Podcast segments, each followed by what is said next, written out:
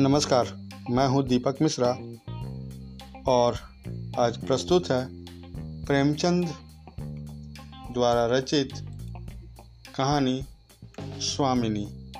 तो आइए सुनते हैं कथा स्वामिनी। शिवदास ने भंडारे की कुंजी अपनी बहू राम प्यारी के सामने फेंककर अपनी बूढ़ी आंखों में आंसू भरकर कहा, बहू, आज से गृहस्थी की देखभाल तुम्हारे ऊपर है। मेरा सुख भगवान से नहीं देखा गया, नहीं तो क्या जवान बेटे को यूं छीन लेते। उसका काम करने वाला तो कोई चाहिए। एक हल तोड़ दूं तो गुजारा ना होगा। मेरे ही कुकर्म से भगवान का यह कोप आया है और मैं ही अपने माथे पर उसे लूंगा। बिरजू का हल अब मैं ही संभालूंगा। अब घर की देखरेख करने वाला, धरने उठाने वाला तुम्हारे सिवा दूसरा कौन है। रो मत बेटा, भगवान की जो इच्छा थी वह हुआ और जो इच्छा होगी वह होगा। हमारा तुम्हारा क्या बस है। मेरे जीते जी तुम्हें कोई टेढ़ी आंख से देख भी ना सकेगा। तुम किसी बात का सोच मत किया करो। बिरजू गया तो अभी बैठा ही हुआ हूँ। राम प्यारी और राम दुलारी दो सगी बहनें थीं। दोनों का विवाह मथुरा और बिरजू दो सगे भाइयों से हुआ था। दोनों बहनें नहर की तरह ससुराल में भी प्रेम और आनंद से रहने लगी। शिवदास को पेंशन मिली। दिन भर द्वार पर गपशप करते भरा पूरा परिवार देखकर प्रसन्न होते और अधिकतर धर्म चर्चा में लगे रहते थे। लेकिन देवगति से बड़ा लड़का बिरजू बीमार पड़ा और आज उसे मरे हुए 15 दिन बीत गए। आज क्रियाकर्म से फुर्सत मिली और शिवदास ने सच्चे कर्मवीर की भांति फिर जीवन संग्राम के लिए कमर कस ली। मन में उसे चाहे कितना ही दुख हुआ हो, उसे किसी ने रोते नहीं देखा। आज अपनी बहू को देखकर एक क्षण के लिए उसकी आंखें सजल हो गई, लेकिन उसने मन को संभाला और रुद्ध कंठ से दिलासा देने लगा। कदाचित उसने सोचा था, घर की स्वामिनी बनकर विधवा के आंसू पोंछ जाएंगे। कम से कम उसे इतना कठिन परिश्रम न करना पड़ेगा, इसलिए उसने भंडारे की कुंजी बहू के सामने फेंक दी थी। वैधव्य की व्यथा को स्वामित्व के गर्व से दबा देना चाहता था। राम प्यारी ने पुलकित कंठ से कहा, यह कैसे हो सकता है दादा कि तुम मेहनत मजदूरी करो और मैं मालकिन बनकर बैठूं। काम धंधे में लगी रहूंगी तो मन बदला रहेगा। बैठे बैठे तो रोने के सिवा और कुछ ना होगा। शिवदास ने समझाया, बेटा, देवगति में तो किसी का बस नहीं। रोने धोने से हलकानी के सिवा और क्या हाथ आएगा। घर में भी तो 20 काम है। कोई साधु संत आ जाए, कोई पहुना ही आ पहुँचे तो उनके सेवा सत्कार के लिए किसी को घर पर रहना ही पड़ेगा। बहू ने बहुत से हीले किए पर शिवदास ने एक न सुनी। शिवदास के बाहर चले जाने पर राम प्यारी ने कुंजी उठाई तो उसे मन में अपूर्व गौरव और उत्तरदायित्व का अनुभव हुआ। जरा देर के लिए पति का वियोग का दुख उसे भूल गया। उसकी छोटी बहन और देवर दोनों काम करने गए हुए थे। शिवदास बाहर था, घर बिल्कुल खाली था। इस वक्त वह निश्चिंत होकर भंडारे को खोल सकती है। उसमें क्या क्या सामान है, क्या क्या विभूति है, यह देखने के लिए उसका मन लालायित हो उठा। इस घर में वह कभी न आई थी। जब कभी किसी को कुछ देना या किसी से कुछ लेना होता था, तभी शिवदास आकर इस कोठरी को खोला करता था। फिर उसे बंद कर वह ताली अपने कमर में रख लेता था। राम प्यारी कभी कभी द्वार की दरार से भीतर झांकती थी, पर अंधेरे में कुछ न दिखाई देता था। सारे घर के लिए वह कोठरी तिलिस्म या रहस्य था, जिसके विषय में भांति भांति की कल्पनाएं होती रहती थी। आज राम प्यारी को वह रहस्य खोलकर देखने का अवसर मिल गया। उसने बाहर का द्वार बंद कर दिया कि उसे भंडारे भंडारा खोलते कोई देख न ले, नहीं सोचेगा बेजरूरत उसने क्यों खोला। तब आकर कांपते हुए हाथों से ताला खोला। उसकी छाती धड़क रही थी, कोई द्वार न खटखटाने लगे। अंदर पांव रखा तो कुछ उसी प्रकार का, लेकिन उससे कहीं तीव्र आनंद हुआ जो उसे अपने गहने कपड़े की पिटारी खोलने में होता था। मटकों में गुड़, शक्कर, गेहूं, जौ आदि चीजें रखी हुई थी। एक किनारे बड़े बड़े बर्तन धरे थे जो शादी ब्याह के अवसर पर निकाले जाते थे या मांग दिए जाते थे। एक आले पर मालगुजारी की रसीदें और लेन देन के पुर्जे बंधे हुए रखे थे। कोठरी में एक विभूति सी छाई थी, मानो लक्ष्मी अज्ञात रूप से विराज रही हो। उस विभूति की छाया में राम प्यारी आधे घंटे तक बैठी अपनी आत्मा को तृप्त करती रही। प्रतिक्षण उसके हृदय पर ममत्व का नशा सा छाया जा रहा था। जब वह उस कोठरी से निकली तो उसके मन के संस्कार बदल गए थे, मानो किसी ने उस पर मंत्र डाल दिया हो। उसी समय द्वार पर किसी ने आवाज दी। उसने तुरंत भंडारे का द्वार बंद किया और जाकर सदर दरवाजा खोल दिया। देखा तो पड़ोसिन झुनिया खड़ी है और 1 रुपया उधार मांग रही है। राम प्यारी ने रुखाई से कहा, अभी तो 1 पैसा घर में नहीं है जीजी, क्रियाक्रम में सब खर्च हो गया। झुनिया चकरा गई। चौधरी के घर में इस समय 1 रुपया भी नहीं है, यह विश्वास करने की बात न थी। जिसके यहाँ सैकड़ों का लेन देन है वह सब कुछ क्रियाक्रम में नहीं खर्च कर सकता। अगर शिवदास ने बहाना किया होता तो उसे आश्चर्य न होता। प्यारी तो अपने सरल स्वभाव के लिए गांव में मशहूर थी। अक्सर शिवदास की आंखें बचाकर पड़ोसियों को इच्छित वस्तुएं दे दिया करती थी। अभी कल ही उसने जानकी को शेर भर दूध दिया, यहाँ तक कि अपने गहने तक मांगे दे देती थी। कृपन शिवदास के घर में ऐसी सखरज बहू का आना गांव वाले अपने सौभाग्य की बात समझते थे।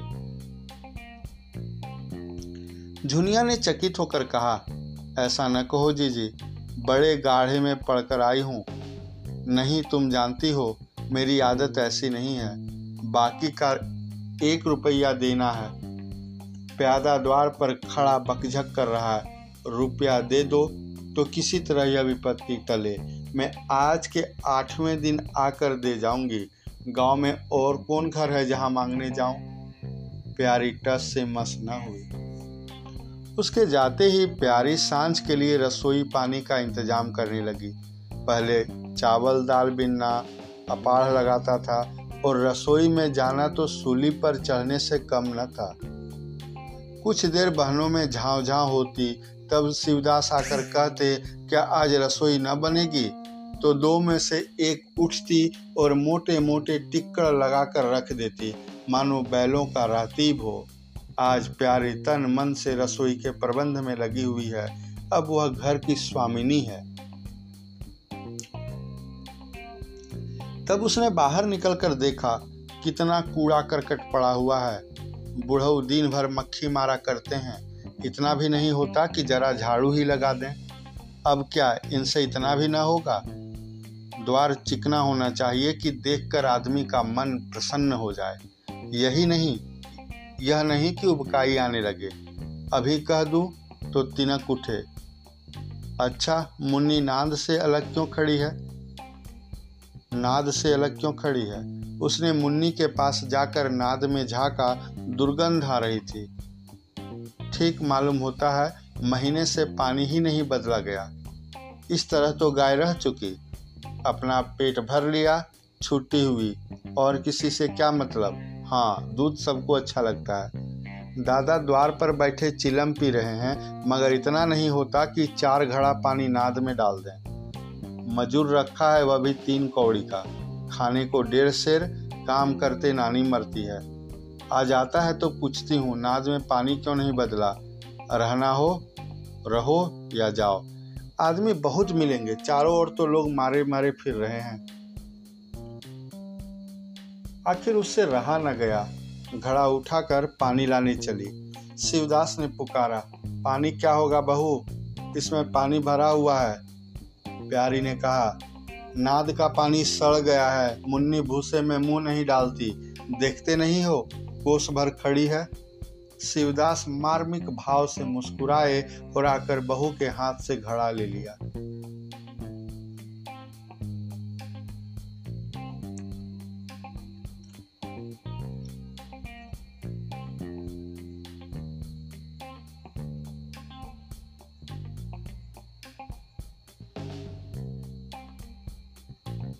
कई महीने बीत गए।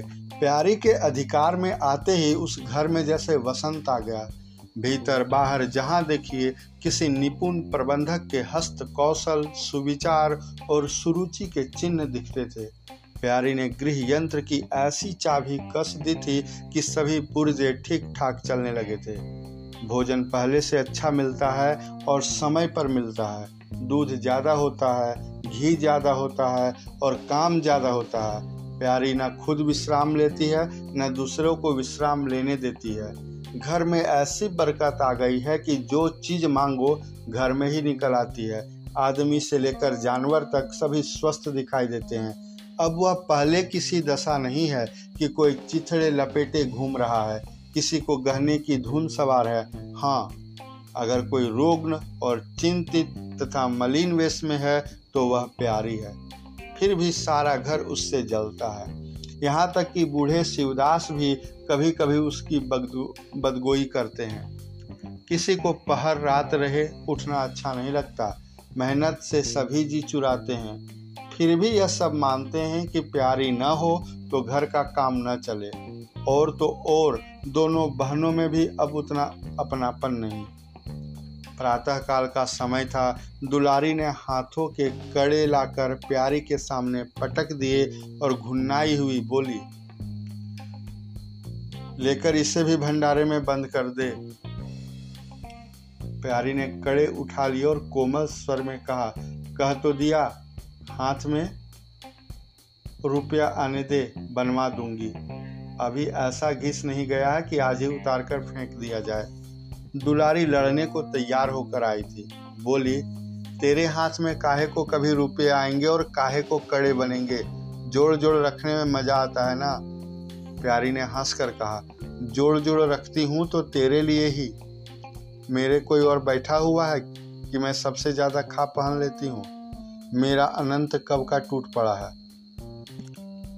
दुलारी, तुम न खाओ न पहनो, जस तो पाती हो। यहाँ खाने पहनने के सिवा और क्या है। मैं तुम्हारा हिसाब किताब नहीं जानती, मेरे कड़े आज बनने को भेज दो। प्यारी ने सरल विनोद के भाव से पूछा, रुपये ना हो तो कहाँ से लाऊं? दुलारी ने उदंडता के साथ कहा, मुझे इससे कोई मतलब नहीं, मैं तो कड़े चाहती हूँ। इसी तरह घर के सब आदमी अपने अपने अवसर पर प्यारी को 2-4 खोटी खरी सुना जाते थे और वह गरीब सबकी धौंस हंस कर सहती थी। स्वामिनी का यह धर्म है कि सबकी धौंस सुन ले और करे वही जिसमें घर का कल्याण हो। स्वामित्व के कवच पर धौंस, ताने, धमकी किसी का असर न होता। उसकी स्वामिनी की कल्पना इन आघातों से और भी स्वस्थ होती थी। वह गृहस्थी की संचालिका है। सभी अपने अपने दुख उसी के सामने रोते हैं, पर जो कुछ वह करती है वही होता है। इतना उसे प्रसन्न करने के लिए काफी था। गांव में प्यारी की सराहना होती थी। अभी उम्र ही क्या है, लेकिन सारे घर को संभाले हुए है। चाहती तो सगाई करके चैन से रहती, इस घर के पीछे अपने को मिटाई देती है। कभी किसी से हंसती बोलती भी नहीं, जैसे काया पलट हो गई। कई दिन बाद दुलारी के कड़े बनकर आ गए। प्यारी खुद सुनार के घर दौड़ गई। संध्या हो गई थी। दुलारी और मथुरा हाट से लौटे। प्यारी ने नए कड़े दुलारी को दिए। दुलारी निहाल हो गई, चटपट कड़े पहने और दौड़ी हुई बरोठे में जाकर मथुरा को दिखाने लगी। प्यारी बरोठे के द्वार पर छिपी खड़ी यह दृश्य देखने लगी। उसकी आंखें सजल हो गई। दुलारी उससे कुल 3 ही साल तो छोटी है, पर दोनों में कितना अंतर है। उसकी आंखें मानो उस दृश्य पर जम गई। दंपति का वह सरल आनंद, उनका प्रेमालिंगन, उनकी मुग्ध मुद्रा प्यारी की टकटकी सी बन गई। यहाँ तक कि दीपक के धुंधले प्रकाश में वे दोनों उसकी नज़रों से गायब हो गए और अपनी ही अतीत जीवन की एक लीला आंखों के सामने बार बार नए नए रूप में आने लगे।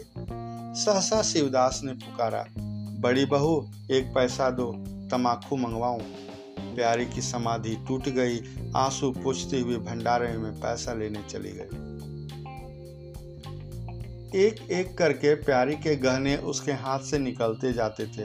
वह चाहती थी मेरा घर गांव में सबसे संपन्न समझा जाए, और इस महत्वाकांक्षा का मूल्य देना पड़ता था। कभी घर की मरम्मत के लिए और कभी बैलों की नई गोई खरीदने के लिए, कभी नातेदारों के व्यवहारों के लिए, कभी बीमारों की दवा दारू के लिए रुपये की जरूरत पड़ती रहती थी। और जब बहुत कतर व्योर्त करने पर काम न चलता था, तब वह अपनी कोई ना कोई चीज़ निकाल देती, और चीज़ एक बार हाथ से निकल कर फिर न लौटती। वह चाहती तो इनमें से कितने ही खर्चों को टाल जाती, पर जहां इज्जत की बात आ पड़ती थी वहां दिल खोल कर खर्च करती। अगर गांव में हेठी हो गई तो क्या बात रही, लोग उसी का नाम तो धरेंगे। दुलारी के पास भी गहने थे, 2-1 चीज़ें मथुरा के पास भी थी, लेकिन प्यारी उनकी चीज़ें न छूती। उनके खाने पहनने के दिन हैं, वे इस जंजाल में क्यों फंसे। दुलारी को लड़का हुआ तो प्यारी ने धूम से जन्मोत्सव मनाने का प्रस्ताव किया।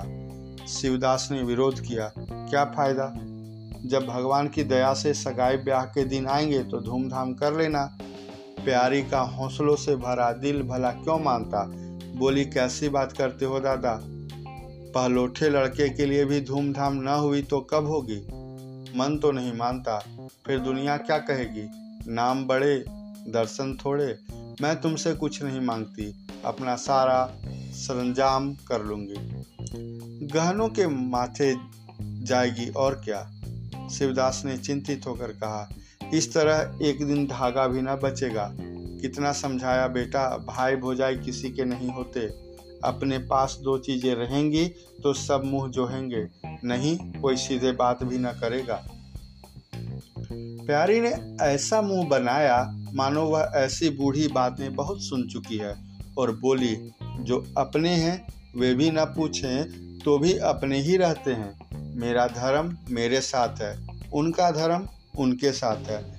मर जाऊंगी तो क्या छाती पर लाद ले जाऊंगी। धूमधाम से जन्मोत्सव मनाया गया। बरही के दिन सारी बिरादरी का भोज हुआ, लोग खा पी कर चले गए। प्यारी दिन भर की थकी मांदी आंगन में एक टाट का टुकड़ा बिछाकर कमर सीधी करने लगी। आंखें झपक गई। मथुरा उसी वक्त घर में आया। नवजात पुत्र को देखने के लिए उसका चित्त व्याकुल हो रहा था। दुलारी सौर गृह से निकल चुकी थी। गर्भावस्था में उसकी देह छीन हो गई थी, मुंह भी उतर गया था, पर आज स्वस्थता की लालिमा मुख पर छाई हुई थी। सौर के संयम और पौष्टिक भोजन ने देह को चिकना कर दिया था। मथुरा उसे आंगन में देखते ही समीप आ गया और एक बार प्यारी की ओर ताक कर उसके निद्रा मग्न होने का निश्चय करके उसने शिशु को गोद में ले लिया और उसका मुंह चूमने लगा। आहट पाकर प्यारी की आंखें खुल गई, पर उसने नींद का बहाना किया और अधखुली आंखों से यह आनंद क्रीड़ा देखने लगी। माता और पिता दोनों बारी बारी से बालक को चूमते, गले लगाते और उसके मुख को निहारते थे। कितना स्वर्गीय आनंद था। प्यारी की त्रिषित लालसा एक क्षण के लिए स्वामिनी को भूल गई। जैसे लगाम से मुखबद्ध, बोझ से लदा हुआ, हाँकने वाले के चाबुक से पीड़ित, दौड़ते दौड़ते बेदम तुरंग हिनहिनाने की आवाज़ सुनकर कनौतियाँ खड़ी कर लेता है और परिस्थिति को भूलकर एक दबी हुई हिनहिनाहट से उसका जवाब देता है। कुछ वही दशा प्यारी की हुई। उसका मातृत्व, जो पिंजरे में बंद, मूक, निश्चेष्ट पड़ा हुआ था। समीप से आने वाली मातृत्व की चहकार सुनकर जैसे जाग पड़ा और चिंताओं के उस पिंजरे से निकलने के लिए पंख फड़फड़ाने लगा। मथुरा ने कहा, यह मेरा लड़का है। दुलारी ने बालक को गोद में चिपटा कर कहा, हाँ क्यों नहीं, तुम्ही ने तो 9 महीने पेट में रखा है। सांसद तो मेरी हुई, बाप कहलाने के लिए तुम कूद पड़े। मथुरा, मेरा लड़का ना होता तो मेरी सूरत का क्यों होता? चेहरा मोहरा रंग रूप सब मेरा ही सा है कि नहीं? दुलारी, इससे क्या होता है, बीज बनिए के घर से आता है, खेत किसान का होता है, उपज बनिए की नहीं होती, किसान की होती है। मथुरा, बातों में तुमसे कोई न जीतेगा। मेरा लड़का बड़ा हो जाएगा तो मैं द्वार पर बैठकर मजे से हुक्का पिया करूंगा। दुलारी,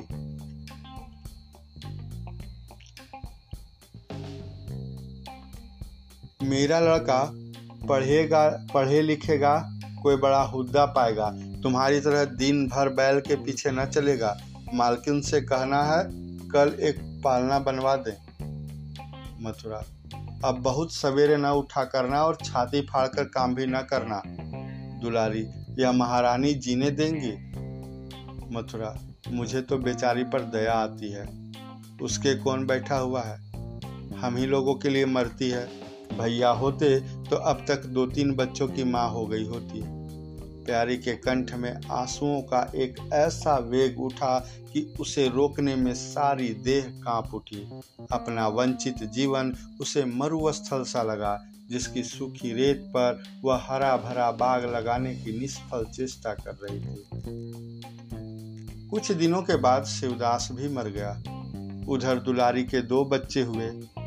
वह भी अधिकतर बच्चों के लालन पालन में व्यस्त रहने लगी। खेती का काम मजदूरों पर आ पड़ा। मथुरा मजदूर तो अच्छा था, संचालक अच्छा न था। उसे स्वतंत्र रूप से काम लेने का कभी अवसर न मिला। खुद पहले भाई की निगरानी में काम करता रहा, बाद को बाप की निगरानी में काम करने लगा। खेती का तार भी न जानता था। वही मजदूर उसके यहाँ टिकते थे जो मेहनत नहीं खुशामद करने में कुशल होते थे। इसलिए प्यारी को अब दिन में 2-4 चक्कर हार के भी लगाना पड़ता। कहने को वह अभी मालकिन थी, पर वास्तव में घर भर की सेविका थी। मजदूर भी उससे त्योरियां बदलते, जमींदार का प्यादा भी उस पर धौंस जमाता। भोजन में भी किफायत करनी पड़ती। लड़कों को तो जितनी बार मांगे उतनी बार कुछ न कुछ चाहिए। दुलारी तो लड़कोरी थी, उसे भरपूर भोजन चाहिए। मथुरा घर का सरदार था, उसके इस अधिकार को कौन छीन सकता था? मजदूर भला क्यों रियायत करने लगे थे? सारी कसर प्यारी पर निकलती थी। वही एक फालतू चीज थी, अगर आधा पेट खाए तो किसी को हानि न हो सकती थी। 30 वर्ष की अवस्था में उसके बाल पक गए, कमर झुक गई, आंखों की जोत कम हो गई, मगर वह प्रसन्न थी। स्वामित्व का गौरव इन सारे जख्मों पर मरहम का काम करता था। एक दिन मथुरा ने कहा, भाभी अब तो कहीं परदेश जाने का जी होता है, यहाँ तो कमाई में बरकत नहीं। किसी तरह पेट की रोटी चल जाती है, वह भी रो धोकर। कई आदमी पूरब से आए हैं, वे कहते हैं वहाँ 2-3 रुपये रोज की मजदूरी हो जाती है। 4-5 साल भी रह गया तो मालामाल हो जाऊंगा। अब आगे लड़के वाले हुए, इनके लिए कुछ तो करना ही चाहिए। दुलारी ने समर्थन किया, हाथ में 4 पैसे होंगे, लड़कों को पढ़ाएंगे लिखाएंगे। हमारी तो किसी तरह कट गई, लड़कों को तो आदमी बनाना है। प्यारी यह प्रस्ताव सुनकर अवाक रह गई, उसका मुंह ताकने लगी। इसके पहले इस तरह की बातचीत कभी न हुई थी। यह धुन कैसे सवार हो गई?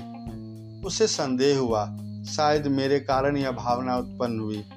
बोली, मैं तो जाने को न कहूँगी, आगे जैसी इच्छा हो। लड़कों को पढ़ाने लिखाने के लिए यहाँ भी तो मदरसा है, फिर क्या नित्य यही दिन बने रहेंगे? 2-3 साल में भी खेती बन गई तो सब कुछ हो जाएगा। मथुरा, इतने दिन खेती करते हो गए, जब अब तक नहीं बनी तो अब क्या बन जाएगी? इस तरह एक दिन चल देंगे। मन की मन में रह जाएगी। फिर अब पौरुख भी तो थक रहा है, यह खेती कौन संभालेगा। लड़कों को मैं चक्की में जोत कर उनकी जिंदगी नहीं खराब करना चाहता। प्यारी ने आंखों में आंसू लाकर कहा, भैया घर पर जब तक आधी मिले सारी के लिए ना धावना चाहिए। अगर मेरी ओर से कोई बात हो तो अपना घर बार अपने हाथ में करो। मुझे एक टुकड़ा दे देना, पड़ी रहूंगी। मथुरा आद्र कंठ होकर बोला, भाभी यह तुम क्या कहती हो। तुम्हारे ही संभाले यह घर अब तक चला है, नहीं रसातल में चला गया होता। इस गृहस्थी के पीछे तुमने अपने को मिट्टी में मिला दिया, अपनी देह घुला डाली। मैं अंधा नहीं हूँ, सब कुछ समझता हूँ। हम लोगों को जाने दो, भगवान ने चाहा तो घर फिर संभल जाएगा। तुम्हारे लिए हम बराबर खर्च बरच भेजते रहेंगे। प्यारी ने कहा, जो ऐसा ही है तो तुम चले जाओ। बाल बच्चों को कहाँ कहाँ बांधे फिरोगे। दुलारी बोली, यह कैसे हो सकता है बहन। यहाँ देहात में लड़के क्या पढ़ेंगे लिखेंगे। बच्चों के बिना इनका जी भी वहाँ न लगेगा। दौड़ दौड़ कर घर आएंगे और सारी कमाई रेल खा जाएगी। परदेश में अकेले जितना खर्चा होगा उतने में सारा घर आराम से रहेगा। प्यारी बोली, तो मैं यहीं रहकर क्या करूंगी, मुझे भी लेते चलो। दुलारी उसे साथ ले चलने को तैयार न थी। कुछ दिन जीवन का आनंद उठाना चाहती थी। अगर प्रदेश में भी यह बंधन रहा तो जाने से फायदा ही क्या। बोली, बहन तुम चलती तो क्या बात थी, लेकिन फिर यहाँ का कारोबार तो चौपट हो जाएगा। तुम तो कुछ ना कुछ देखभाल करती ही रहोगी। प्रस्थान की तिथि के एक दिन पहले ही राम प्यारी ने रात भर जागकर हलवा और पूरियां पकाई।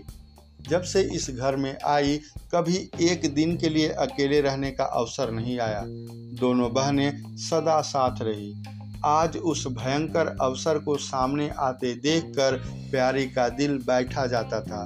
वह देखती थी मथुरा प्रसन्न है। बाल वृंद यात्रा के आनंद में खाना पीना तक भूले हुए हैं तो उसके जी में आता वह भी इसी भांति निर्द्वंद रहे।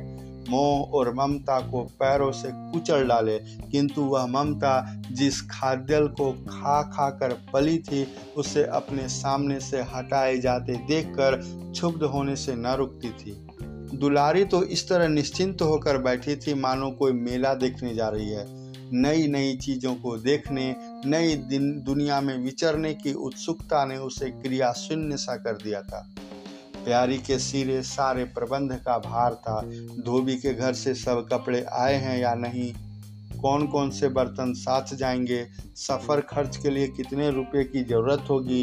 एक बच्चे को खांसी आ रही थी और दूसरे को कई दिन से दस्त आ रहे थे।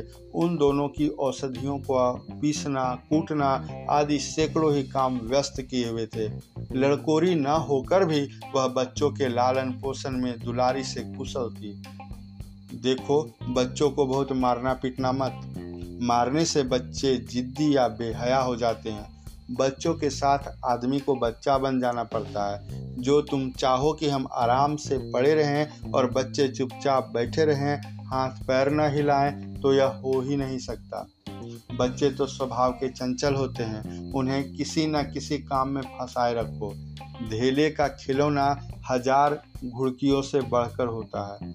दुलारी इन उपदेशों को इस तरह बेमन होकर सुनती थी मानो कोई सनक कर बक रहा हो। विदाई का दिन प्यारी के लिए परीक्षा का दिन था। उसके जी में आता था कहीं चली जाए जिससे वह दृश्य देखना ना पड़े। हाँ, घड़ी भर में यह घर सूना हो जाएगा। वह दिन भर घर में अकेली पड़ी रहेगी, किससे हंसेगी बोलेगी, यह सोचकर उसका हृदय कांप जाता था। ज्यों-ज्यों समय निकट आता था उसकी वृत्तियाँ शिथिल हो जाती थी। वह कोई काम करते करते जैसे खो जाती थी और अपलक नेत्रों से किसी वस्तु को ताकने लगती। कभी अवसर पाकर एकांत में जाकर थोड़ा सा रो आती थी। मन को समझा रही थी, यह लोग अपने होते तो क्या इस तरह चले जाते। यह तो मानने का नाता है, किसी पर कोई जबरदस्ती है। दूसरे के लिए कितना ही मरो तो भी अपने नहीं होते। पानी तेल में कितना ही मिले फिर भी अलग ही रहेगा। बच्चे नए नए कुर्ते पहने नवाब बने घूम रहे थे। प्यारी उन्हें प्यार करने के लिए गोद लेना चाहती तो रोने का सा मुँह बनाकर छुड़ाकर भाग जाते। वह क्या जानती थी कि ऐसे अवसर पर बहुधा अपने बच्चे भी निष्ठुर हो जाते हैं। 10 बजते बजते द्वार पर बैलगाड़ी आ गई। लड़के पहले ही से उस पर जा बैठे। गांव के कितने स्त्री पुरुष मिलने आए। प्यारी को इस समय उनका आना बुरा लग रहा था। वह दुलारी से थोड़ी देर एकांत गले मिलकर रोना चाहती थी, मथुरा से हाथ जोड़कर कहना चाहती थी, मेरी खोज खबर लेते रहना, तुम्हारे सिवा मेरे संसार में कौन है। लेकिन इस भंभड़ में उसको इन बातों का मौका न मिला। मथुरा और दुलारी दोनों गाड़ी में जा बैठे और प्यारी द्वार पर रोती खड़ी रही। वह इतनी विहल थी कि गांव के बाहर तक पहुंचाने की भी उसे सुध न रही। कई दिनों तक प्यारी मूर्छित सी पड़ी रही। ना घर से निकली, ना चूल्हा जलाया, ना हाथ मुंह धोया।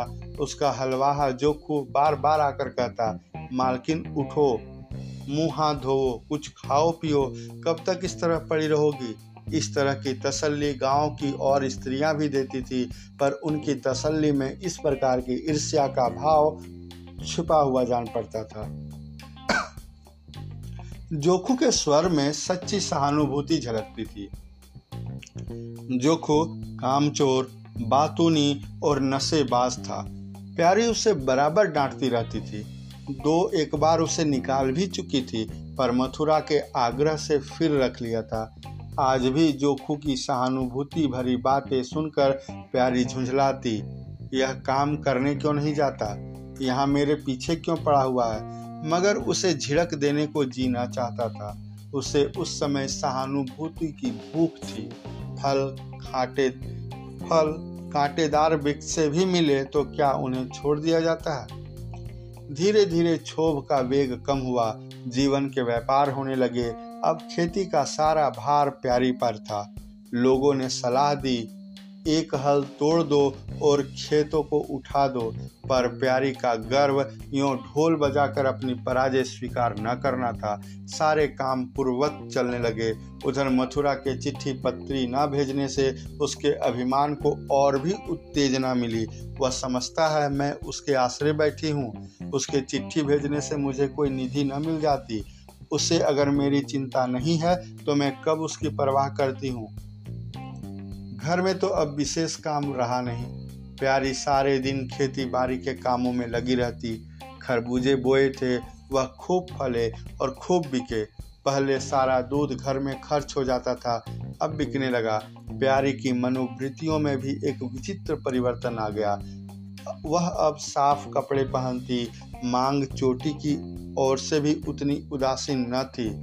आभूषणों में भी रुचि हुई। रुपए हाथ आते ही उसने अपने गिरवी गहने छुड़ाए और भोजन भी संयम से करने लगी। सागर पहले खेतों को सींच कर खुद खाली हो जाता था, अब निकास की नालियां बंद हो गई थी। सागर में पानी जमा होने लगा और उसमें हल्की हल्की लहरें भी थी, खिले हुए कमल भी थे। एक दिन जोखू हार से लौटा तो अंधेरा हो गया था। प्यारी ने पूछा, अब तक वहाँ क्या करता रहा। जोखू ने कहा, 4 क्यारियाँ बच रही थी, मैंने सोचा 10 मोट और खींच दूं, कल का झंझट कौन रखे। जोखू अब कुछ दिनों से काम में मन लगाने लगा था। जब तक मालिक उसके सिर पर सवार रहते थे वह हीले बहाने करता था। अब सब कुछ उसके हाथ में था। प्यारी सारे दिन हार में थोड़ी ही रह सकती थी, इसलिए अब उसमें जिम्मेदारियां आ गई थी। प्यारी ने लोटे का पानी रखते हुए कहा, अच्छा हाथ मुंह धो डालो, आदमी जान रख कर काम करता है। हाय हाय करने से कुछ नहीं होता, खेत आज न होते कल होते, क्या जल्दी थी। जोखू ने समझा प्यारी बिगड़ रही है। उसने तो अपनी समझ में कारगुजारी की थी और समझा था तारीफ होगी, यहाँ आलोचना हुई। चीढ़ कर बोला, मालकिन दाहने बाएं दोनों ओर चलती हो, जो बात नहीं समझती हो उसमें क्यों कूदती हो। कल के लिए तो उचवा के खेत पड़े सूख रहे हैं। आज बड़ी मुश्किल से कुआं खाली हुआ था, सवेरे में पहुंचता तो कोई और आकर ना छेंक लेता, फिर अठवारे तक राह देखनी पड़ती। तब तक तो सारी उख विदा हो जाती। प्यारी उसकी सरलता पर हंसकर बोली, अरे तो मैं तुझे कुछ थोड़ी कह रही हूँ पागल, मैं तो कहती हूँ कि जान रख कर काम कर, कहीं बीमार पड़ गया तो लेने के देने पड़ जाएंगे। जोखू, कौन बीमार पड़ जाएगा? मैं 20 साल में कभी भी मेरे सिर दुखा तक नहीं, आगे की नहीं जानता, काहे रात भर काम करता रहूं। प्यारी, मैं क्या जानूं, तुम ही अंतरे दिन बैठे रहते थे और पूछा जाता था तो कहते थे जूर आ गया था, पेट में दर्द था।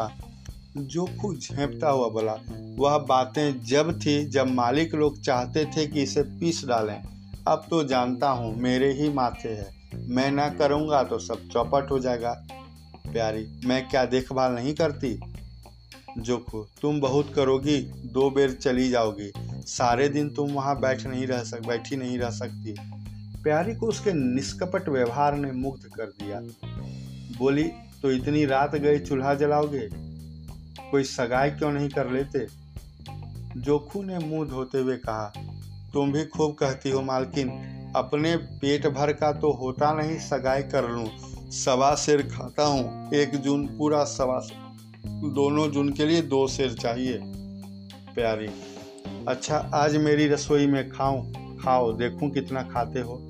जोखू ने पुलकित होकर कहा, नहीं मालकिन, तुम बनाते बनाते थक जाओगी, हाँ आध शेर करके 2 रोटी बनाकर खिला दो तो खा लो, मैं तो यही करता हूँ, बस आटा सान कर 2 लीट बनाता हूँ और उपले पर सेक लेता हूँ, कभी मट्ठे से, कभी नमक से, कभी प्याज से खा लेता हूँ और आकर पड़ा रहता हूँ।